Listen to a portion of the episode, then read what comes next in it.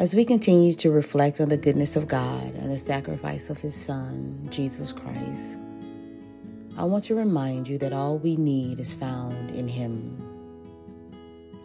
Philippians 4:13 states, "I have strength for all things in Christ, who empowers me.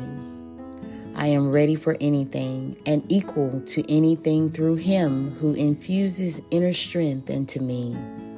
I am self sufficient in Christ's sufficiency. This lets me know that regardless of what you are facing, what you may have to endure, that you are able to overcome because of the sacrifice He made for us on the cross.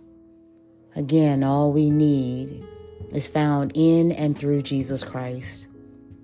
His sacrifice gave us access to our Heavenly Father and it is the ultimate example of how to persevere through life's journey. So I encourage you this morning look unto Jesus, who is the author and the finisher of our faith. What we need and what we desire and what we are searching for is found only in Him. Remember, Christ has already overcome death and the grave. So in Him, we can overcome anything this world may throw at us.